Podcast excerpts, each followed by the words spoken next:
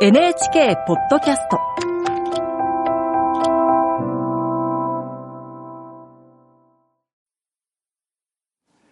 こんばんは、作家の高橋源一郎です。今日は作家というか小説家というお仕事についてお話ししたいと思います。さて、小説家になりたい人はたくさんいます。僕が属している純文学というジャンルに関しても、いくつもの雑誌の新人賞にはどれも数千の応募があります。大学入試や医者や弁護士の試験なら合格人数が決まっています。けれども小説家には合格人数は決まっていません。まあ0か1です。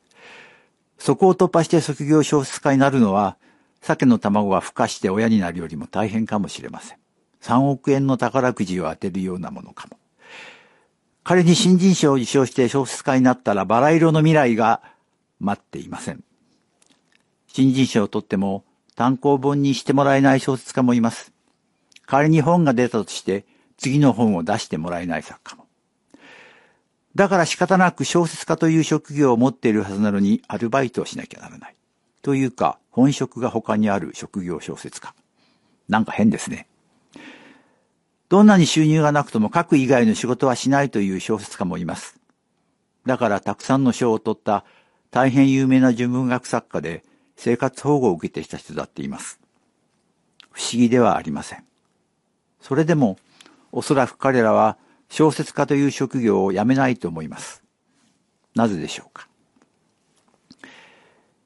父が亡くなって30年弱、母が亡くなって20年以上経ちました。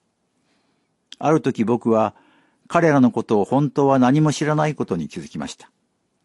亡くなった親戚たち、思い出の人たちのことも。彼らを知るためには彼らが何を感じたのかを知らなければなりません。昭和と戦争の時代のことを調べ始めたのはその頃です。やがてそのことをテーマに小説を書きたいと思うようになりました。そうすれば本当の彼らに出会えるかもしれないから。でもどんな小説にすればいいのか。案内案内人になってもらう誰かを見つけよう。そして見つけたのが昭和天皇博人だったのです。6年間の間、小説を書く時間になると、僕は机に向かいパソコンのスイッチをオンにしました。そして小説の中に入ります。そこは僕が何年もかけて作り上げたもう一つの世界。過去のすべてが生々しく蘇る世界です。僕はそこで亡くなった父や母とも出会ったような気がしています。